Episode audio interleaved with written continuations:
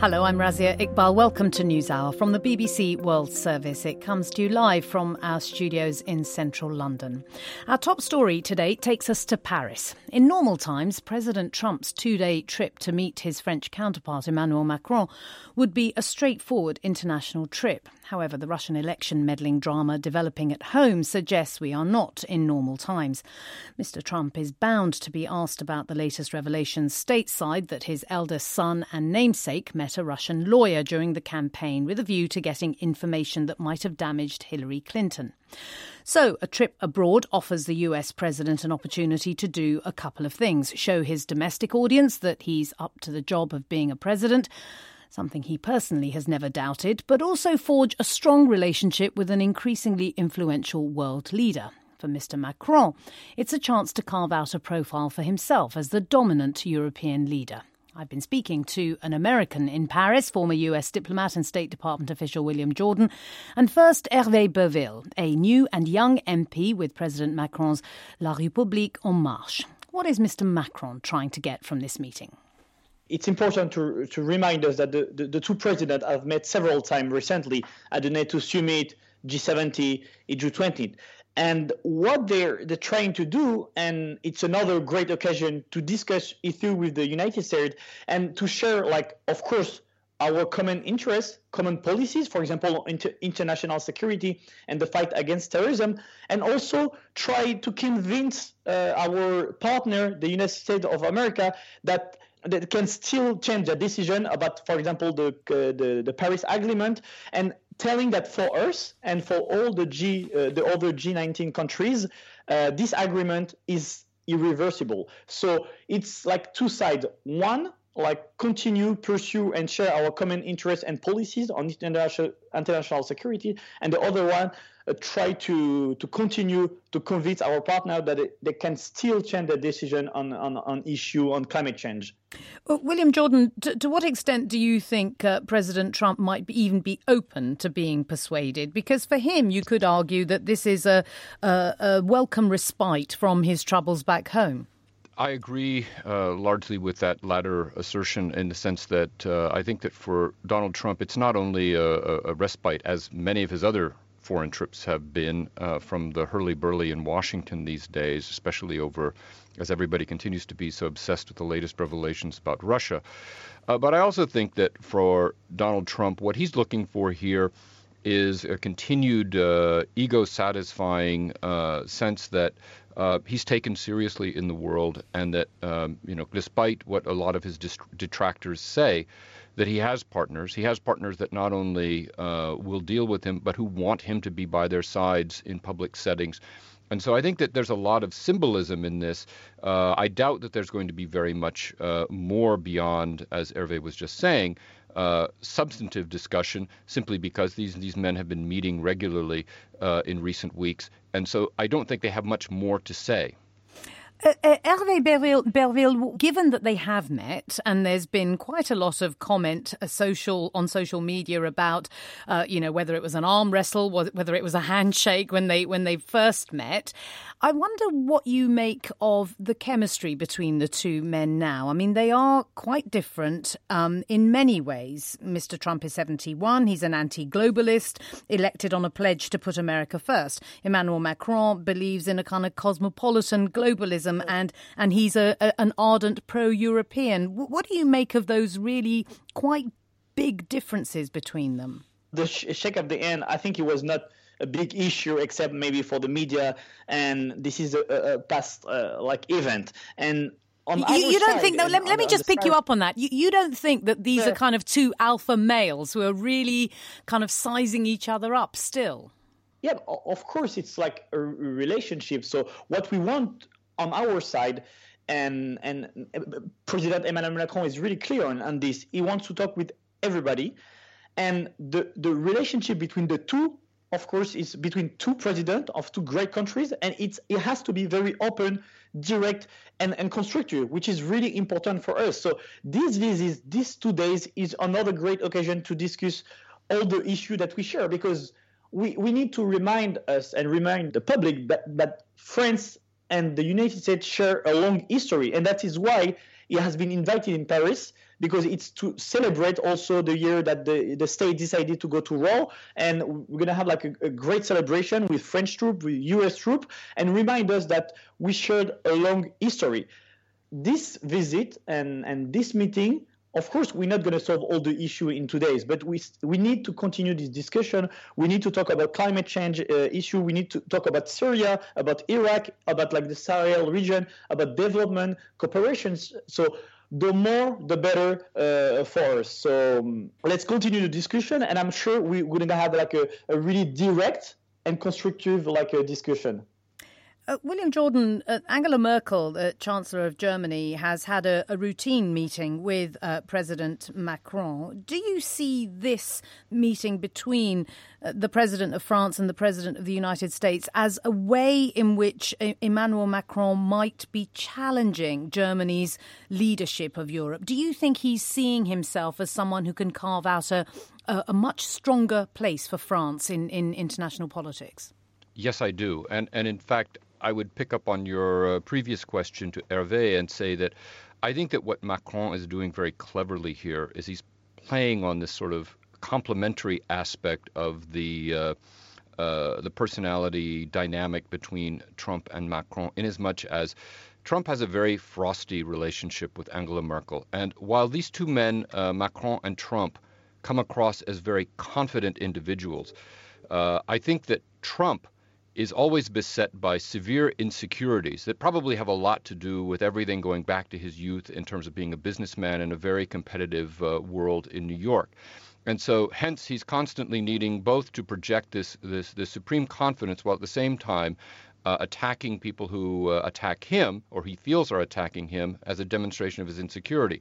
Macron, I think, uh, as opposed to Merkel, understands this and therefore is doing everything that he can to make clear that, okay, even though I'm younger than you, in a lot of ways we're very similar, and I'm not going to come jumping all over you as far as uh, you know putting you in a corner and, and making you feel threatened. Whereas I think that the problem with the uh, with the Merkel-Trump dynamic is that Angela Merkel, true to her nature, is trying to make very clear to Trump that he's stepping out of bounds on a regular basis, and she feels as though she needs to call him to account for that.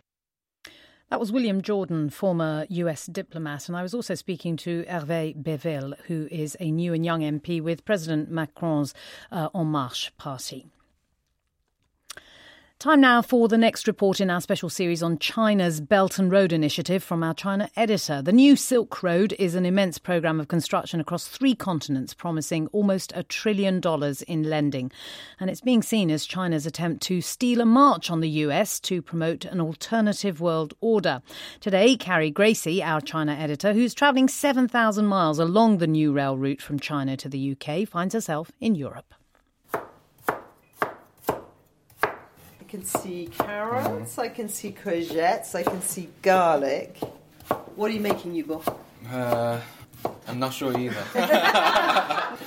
it's a proper Chinese vegetable knife, proper cleaver. Yeah, we got from China. In, in Poland, you cannot buy such kind of knife. It's not just Yubo's knives that come from China, it's his rice and his housemates too. they tease him about his hapless hunt for a wife, and as he makes dinner, he admits southeast Poland is a hard sell to girls back home. Chinese girls don't have any idea about Stalowa Wola. so, just in case there's anyone marriageable listening, let's fill them in. Stalowa Wola is an old steel town, and finding a wife is not Yubo's only problem here. Six years ago, his company bought a struggling factory, which once built army tanks and now makes bulldozers and diggers. Yubo's job is to turn it around. The future is quite bright. However, we really need the last kick to get the goal.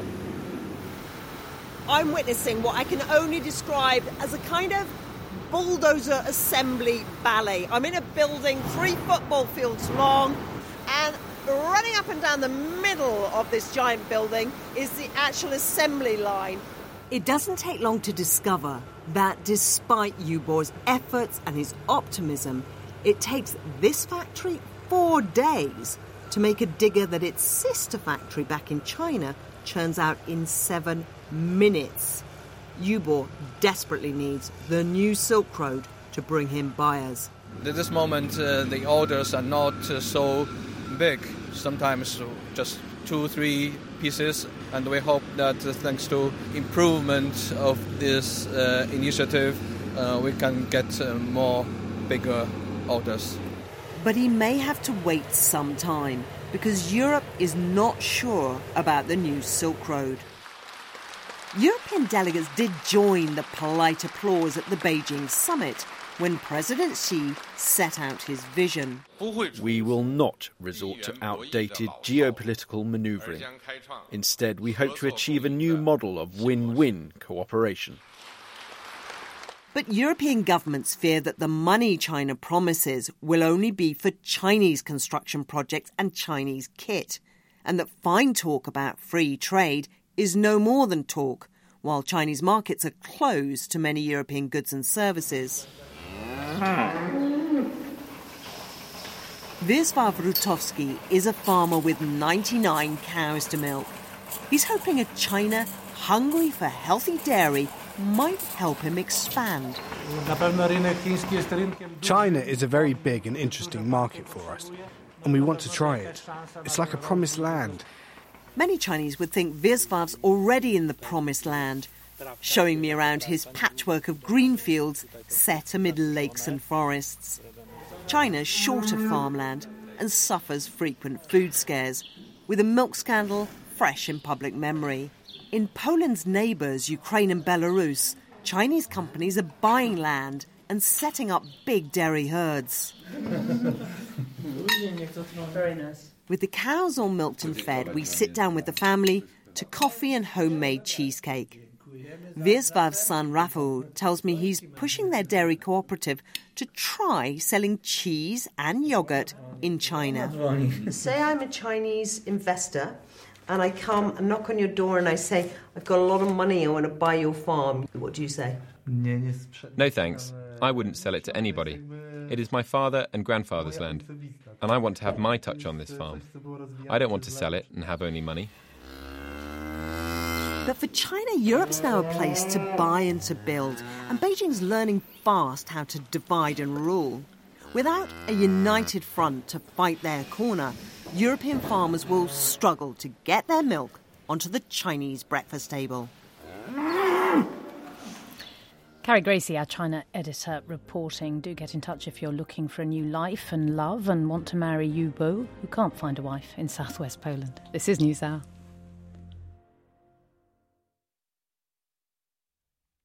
Coming up, as Britain's High Court meets again to decide the fate of a terminally ill baby whose parents want him to have an experimental treatment against the advice of his doctors here, we hear from an American father whose son faced a similar situation. We were totally devastated. You know, we had a healthy, normal baby, and then all of a sudden, 20 months later, a doctor is telling us that he's going to die in two months. But I told her, Doctor, I could assure you that we're not taking our baby home to die. Stay with us for that report. Uh, the BBC News headlines this hour. A military court in Moscow has given long prison sentences to five Chechen men found guilty of murdering the opposition politician Boris Nemtsov. And the latest video to emerge from the Iraqi city of Mosul shows what appear to be Iraqi soldiers throwing a man suspected of having IS links over a cliff. More on that later in the programme.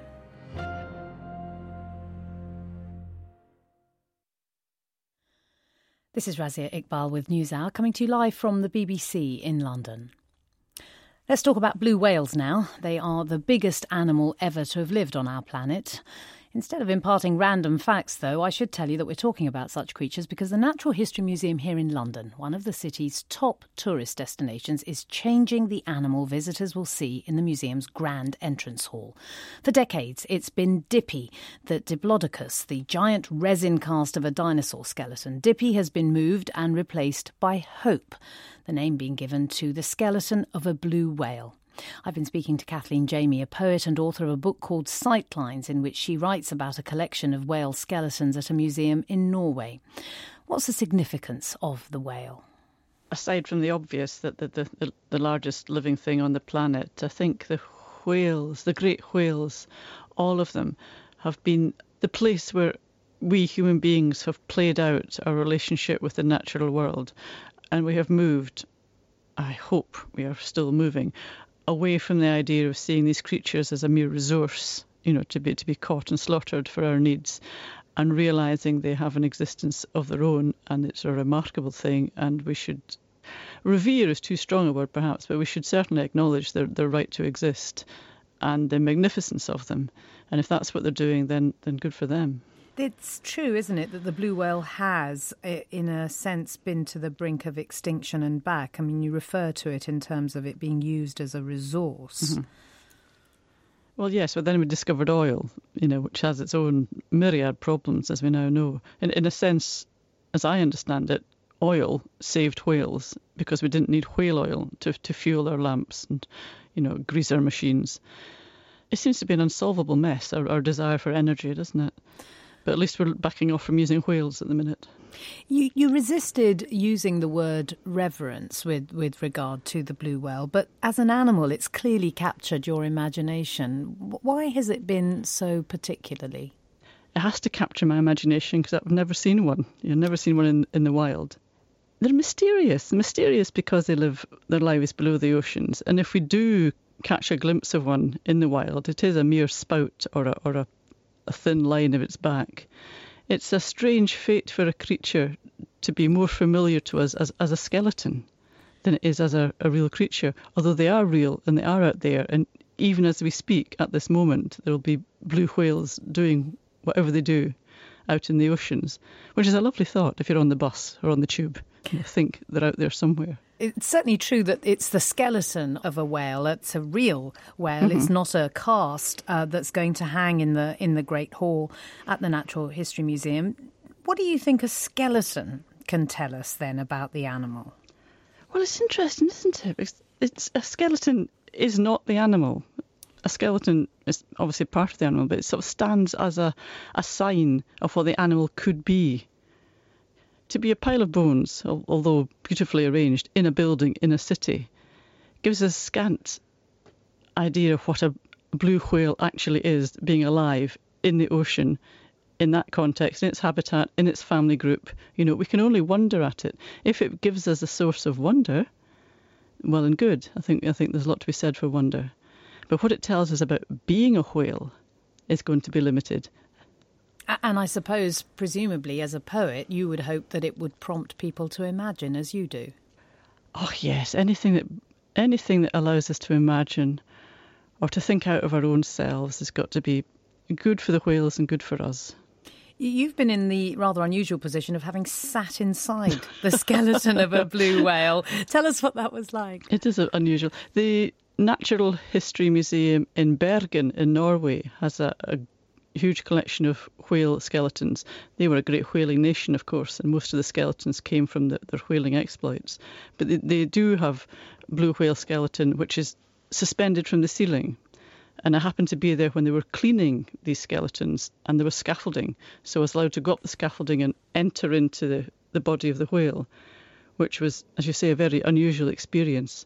It was like being in a strange sort of taxi. It was that sort of size. Four of us could sit comfortably in this odd little bone room, you know.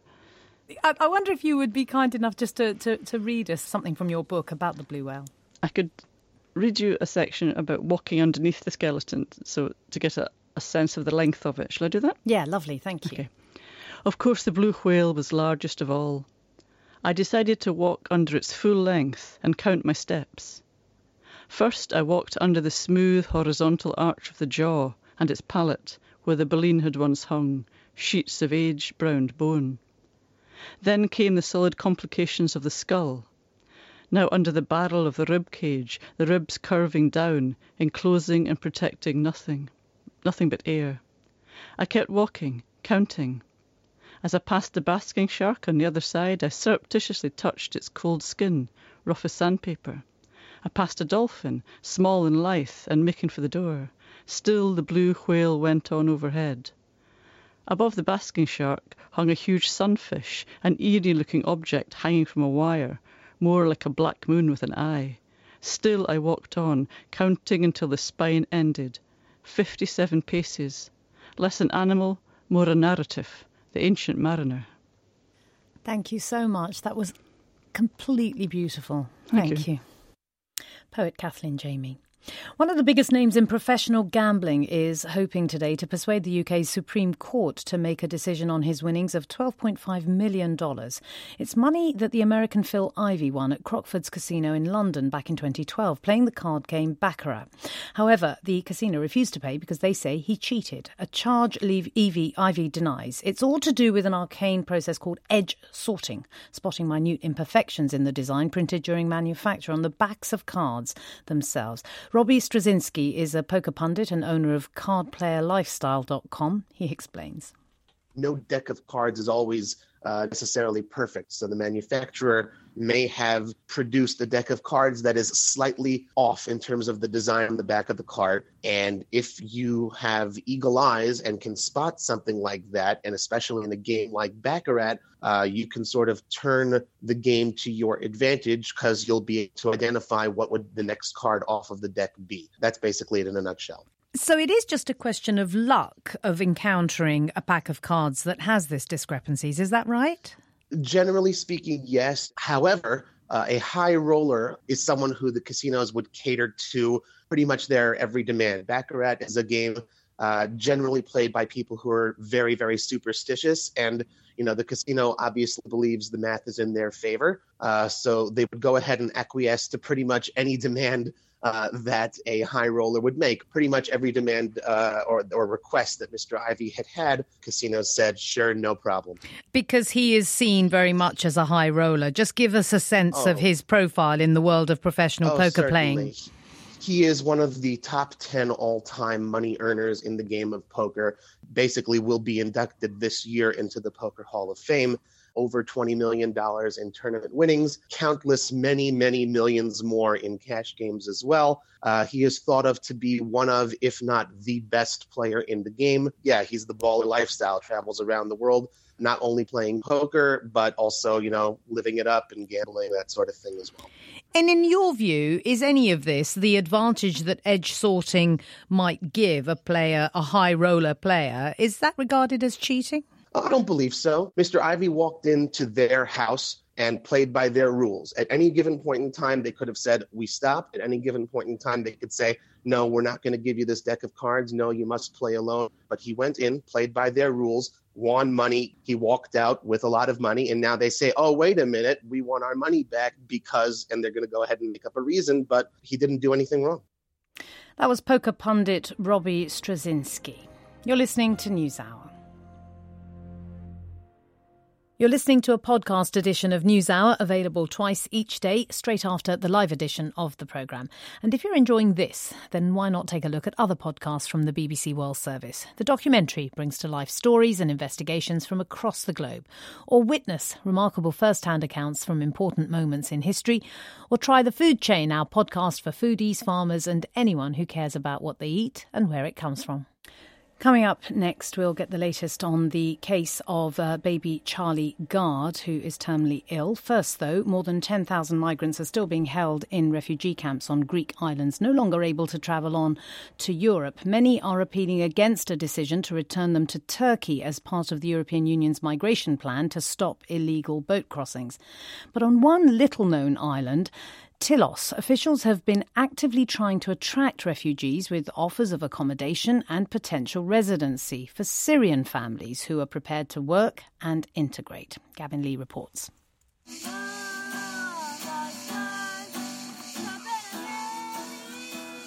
Tilos Island Refugee Centre, under the mountains, close to the beach.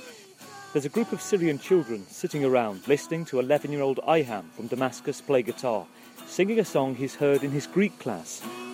Blow, wind, blow, he sings, take us to distant places.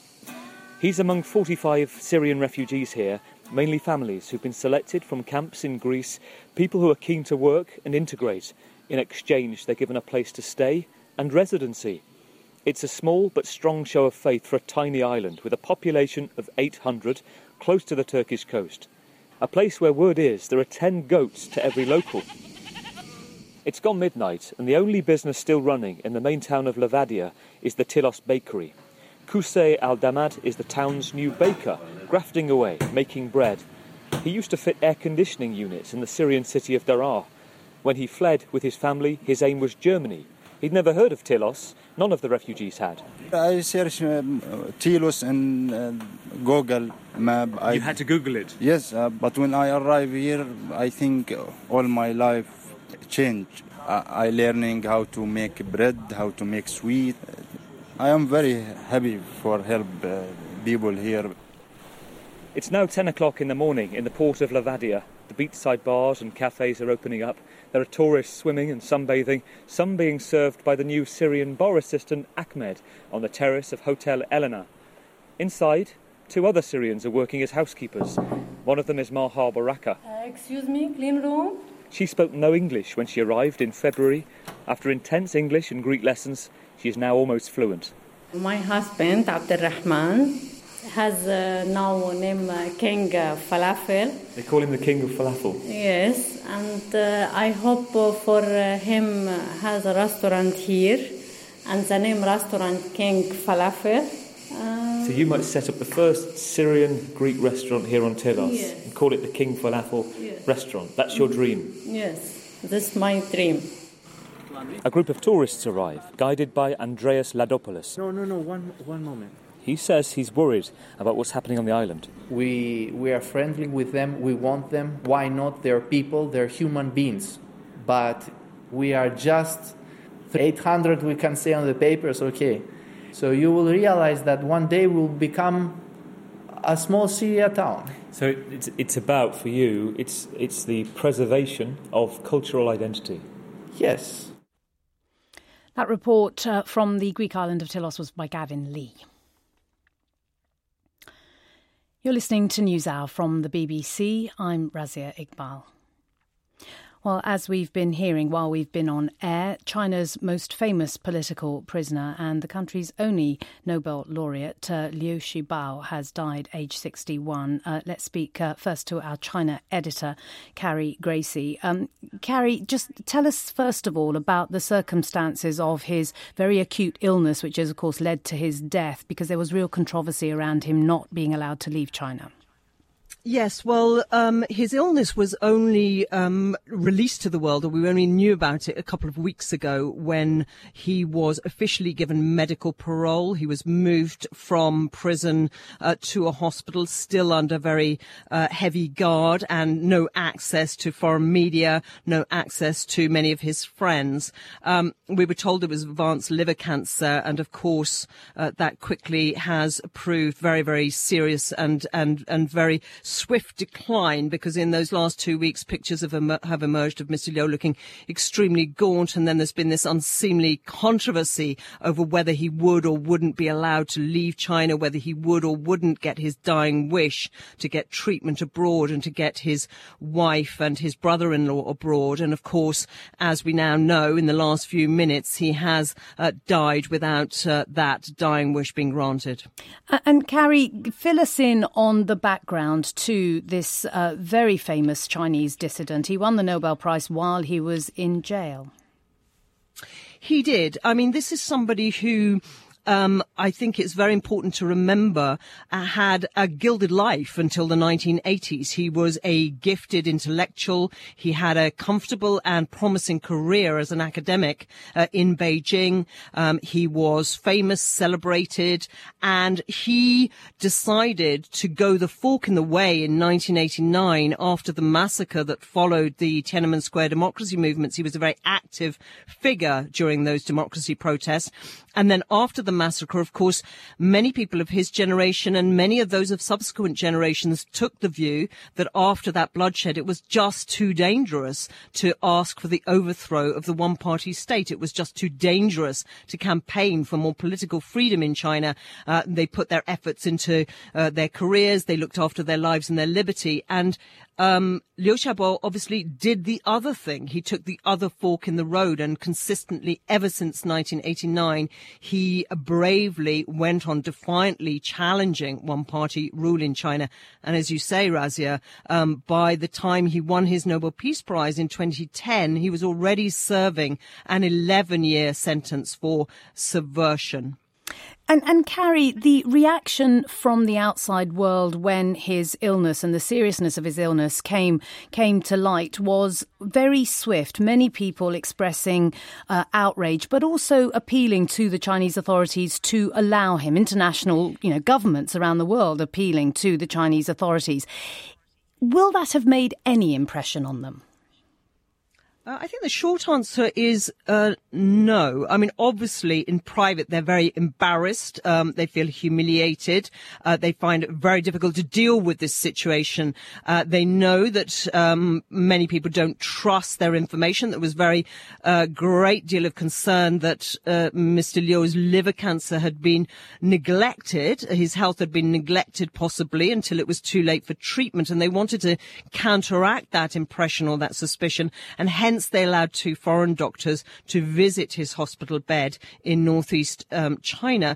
But at the same time, you have to remember that Xi Jinping, China's current president, is a very robust, strongman style of leader, and he uh, is very dismissive of human rights pressure from the outside world. And while there have indeed been pleas from the European Union, from the United States State Department and from other governments that Mr. Liu should have been allowed the freedom to choose his care in the last uh, days and weeks of his life, that that didn't come publicly from top world leaders. They all met Xi Jinping in Hamburg just last weekend at the G20 summit, and you did not see loud public appeals from um, President Trump or from Chancellor Merkel or from Prime Minister Theresa May. None of these figures came out and publicly put pressure on Xi Jinping to actually release Liu Xiaobo. And I think that's very different from 20 years ago uh, when we saw a, a less strong China in the world and a less confident China in the world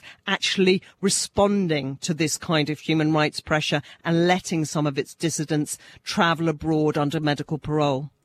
Carrie Gracie, our China editor, thank you very much for joining us. Uh, let's speak now to Jianli Yang, a, a, friend and fellow dissident who had been jailed for five years but is now living in Washington and joins us from there now. Uh, we are sorry for your loss. I, I, wonder if we could just get your reaction to uh, the uh, unwillingness of the Chinese authorities to allow your friend to leave China.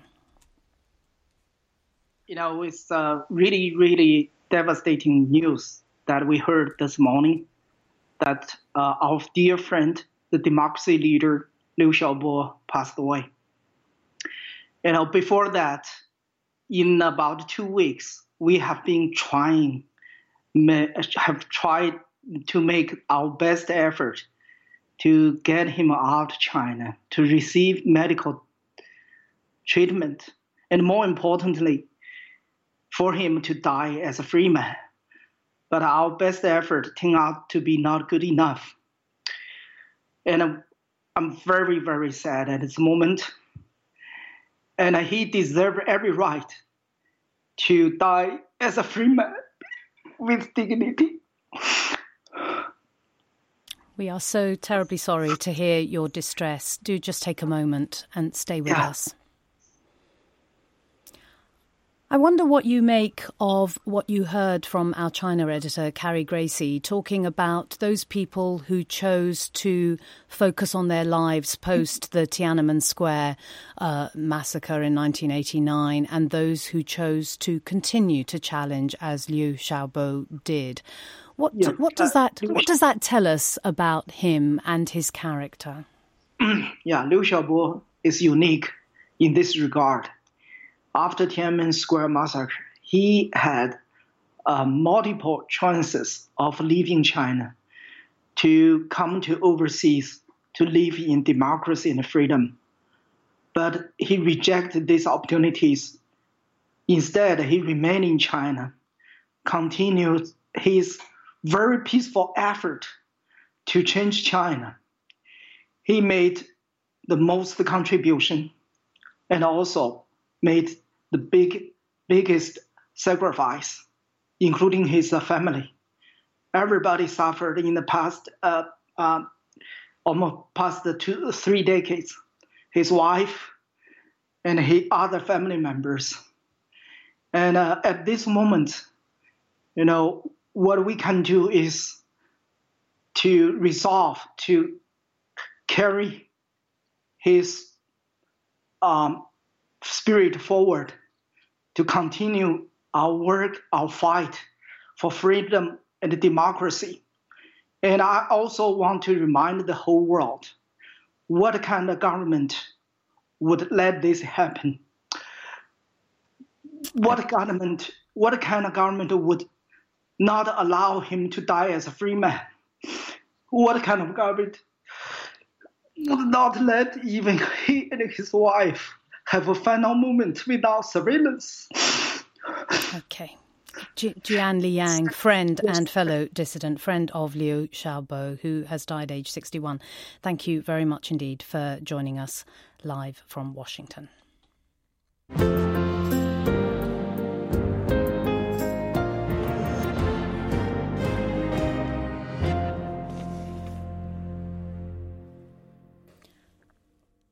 Now, the fate of the terminally ill baby Charlie Gard is being decided at the High Court in London today. At its core, it's a heartbreaking story of parents who want their child to be healthy and have a future. But there are complex moral and ethical issues prompted by this case. Charlie Gard has an extremely rare neurodegenerative disorder which has left him with brain damage and suffering from epilepsy. His doctors in London believe there is no further treatment that has any chance of success, but his parents have presented a petition to the courts to allow them to take Charlie to the United States, for which they've raised money. I'm joined now on the line by Professor Dominic Wilkinson, who is Director of Medical Ethics at Oxford University. He's also worked as a doctor in neonatal and paediatric intensive care. Welcome to the programme. Uh, Professor Wilkinson, what do you make of that the the the correctness of whether a parent has the right to decide a child's uh, fate or whether it should be doctors and the state? Well, parents are right at the heart of the decisions that are made for seriously ill children uh, in the UK as in in the rest of the world. Uh, Parents, together with doctors, make decisions every day about providing treatment and also about deciding that it's time to refocus treatment on a child's comfort when medicine has reached its limits and can no longer cure or even treat a, a, a very sick child. However, there are limits to the decisions that parents can make. Uh, parents can't refuse medical treatment that would be certainly uh, a benefit to a child, a blood transfusion, for example, uh, in a child who it will be seriously ill without a blood transfusion. Parents can't refuse that. And likewise, they can't demand medical treatment that actually the health professionals think has no chance of helping the child and, in fact, would do more harm than good. This notion at the heart of the, the role, the ethical role of a doctor to do no harm, what is it in this particular case, do you think, that, that makes these parents feel that they know more than the doctor when their child is in pain or in discomfort? Well, these parents uh, spend, have spent very large amounts of time at the bedside of their child. Um, and doctors, health professionals have very good reason to listen to parents uh, because in most circumstances, parents are right. They they do know their child very well, uh, and I, as a professional, uh, I think it it's always important to listen to what parents are saying. In the, in this case, one of the, the very sad features of the case is that uh, poor Charlie is paralyzed. He can't move, he can't frown, he can't cry, he can't wriggle or move if he's in com- discomfort or pain so that the outside signs that we would normally see in a child uh, in who's in pain just aren't there. Uh, and that makes it, I think, very uh, difficult for anybody to assess if he's in pain. But those who, like myself, work in intensive care looking after very sick children, we know that the things that we do to keep them alive are not always pleasant and they're not always comfortable, and they sometimes cause pain, and despite our best efforts to alleviate those symptoms. And if Charlie isn't able to show that discomfort, that may well be because of the severity of his illness, of the, okay. the paralysis, but doesn't necessarily reliably tell us that he's not in pain. Professor Dominic Wilson, Wilkinson of Oxford University, thank you. Thank you. And just one headline to bring to you, which has uh, a story which has broken while we've been on air. China's only Nobel Peace Laureate, Liu Xiaobo, has died. He was 61 and had recently been moved from prison to hospital for cancer treatment. Mr. Liu was serving an 11 year sentence, punishment for his role in writing and circulating an online petition which called for an end to China's one party state. Western governments and rights, human rights organizations around the world had called on Beijing to allow Liu Xiaobo, Xiaobo to go to overseas for treatment, but those demands were refused. He was a highly respected writer and political thinker who consistently advocated peaceful political reform and he was one of the main participants in the pro democracy protests in Tiananmen Square in 1989. You're listening to NewsHour.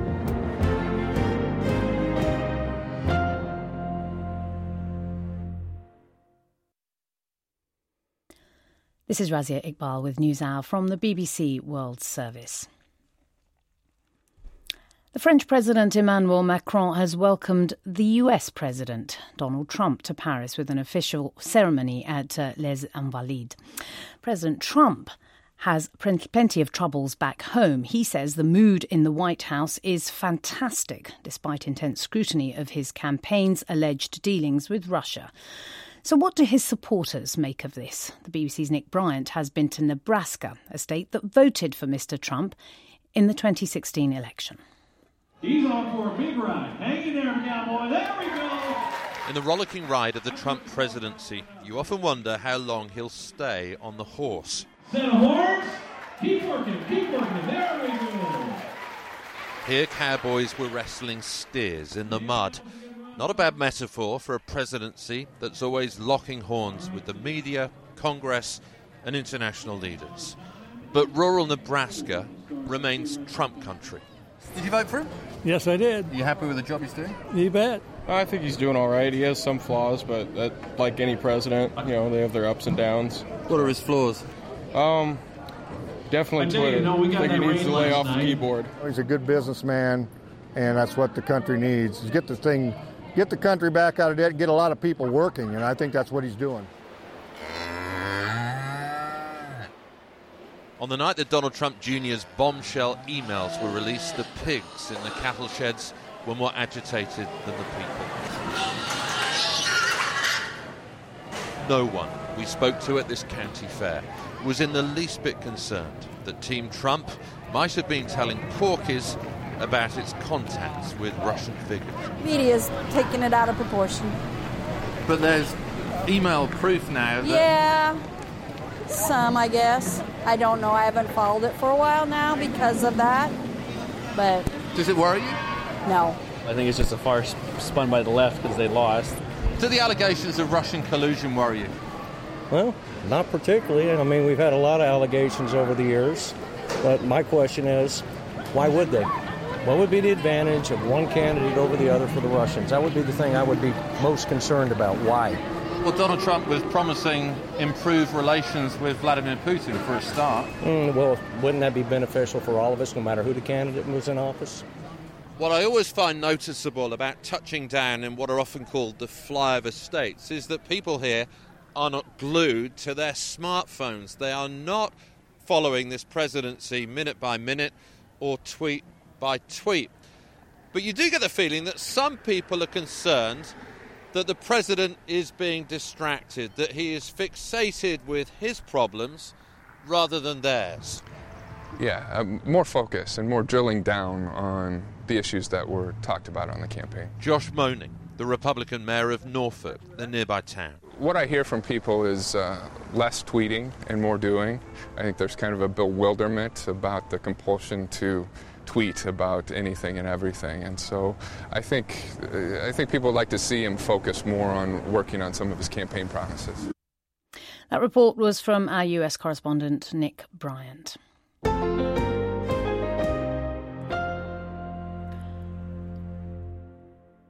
Iraq now, where video footage is emerging from the city of Mosul of extreme abuse, allegedly by Iraqi security forces, of people suspected of having links to the Islamic State group. Human Rights Watch says it's received numerous eyewitness accounts of torture and summary executions, which the group says is evidence of a growing sense of impunity among Iraqi forces in Mosul. Let's speak to uh, Belkis Wille, who's a senior Iraq researcher at Human Rights Watch. She joins me live from Baghdad. Uh, just tell us what sorts of videos and, and, and what do you know about the veracity of them? Uh, well, we've received just in the last two days four videos showing extreme beating of men being held by Iraqi forces. The, the Iraqi forces are in uniform. They are Iraqi military, federal police that are that are also involved in the battle. And in one video, we see a body thrown off a, a cliff and shot at, and another body also lying at the bottom of this cliff along the, the Tigris River being shot at by by soldiers. And we've actually been able to geolocate through satellite imagery exactly where where this occurred, which is a neighborhood just north of Mosul's old city. And the verification, if any, that you've been able to obtain?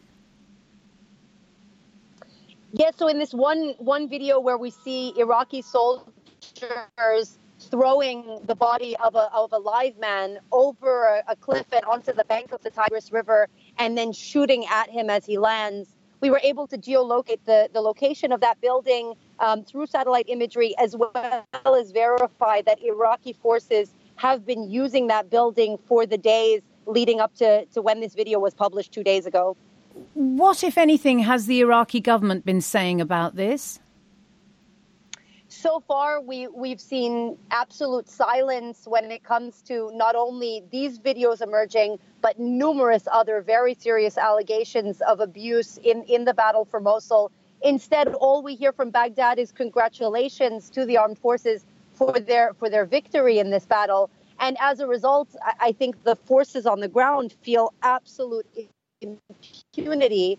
And and and and and as a result we continue to see these these torture and, and execu- execution uh, videos and, and photos coming out.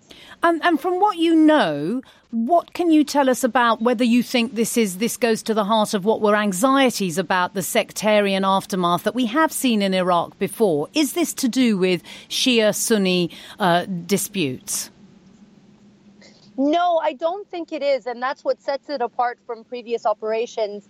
In the Mosul operation, there has been a very large contingent of Sunni forces, both Sunni tribal forces and Sunni soldiers within the Iraqi um, army system who have been carrying out a lead role in the battle. And, uh, and unfortunately, we've seen these Sunni forces carrying out the same horrific abuses with impunity, saying that they are absolutely justified in punishing those who were linked to ISIS and getting away with it. We will leave it there. Uh, not a great line, but uh, we're grateful to you, Belkis uh, Wille, senior Iraq researcher at Human Rights Watch, uh, joining us live from Baghdad. Just before you go, uh, we're just going to bring you up to date with our story that broke while we've been on air. The Nobel laureate Liu Xiaobo, who was China's most prominent human rights and democracy advocate, has died at the age of 61. He was being treated for terminal liver cancer in a hospital in northeastern China. In the weeks leading up to his death, Mr. Liu's case became mired in international controversy. Several Western countries had urged Beijing to allow him to leave the country to seek palliative care elsewhere, and that was denied. That brings us to the end of this edition of NewsHour. Thanks very much for your company from me, Razia Iqbal, and the entire NewsHour team. Bye bye. NewsHour has been a download from the BBC. To discover more and our terms of use, visit bbc.com/podcasts.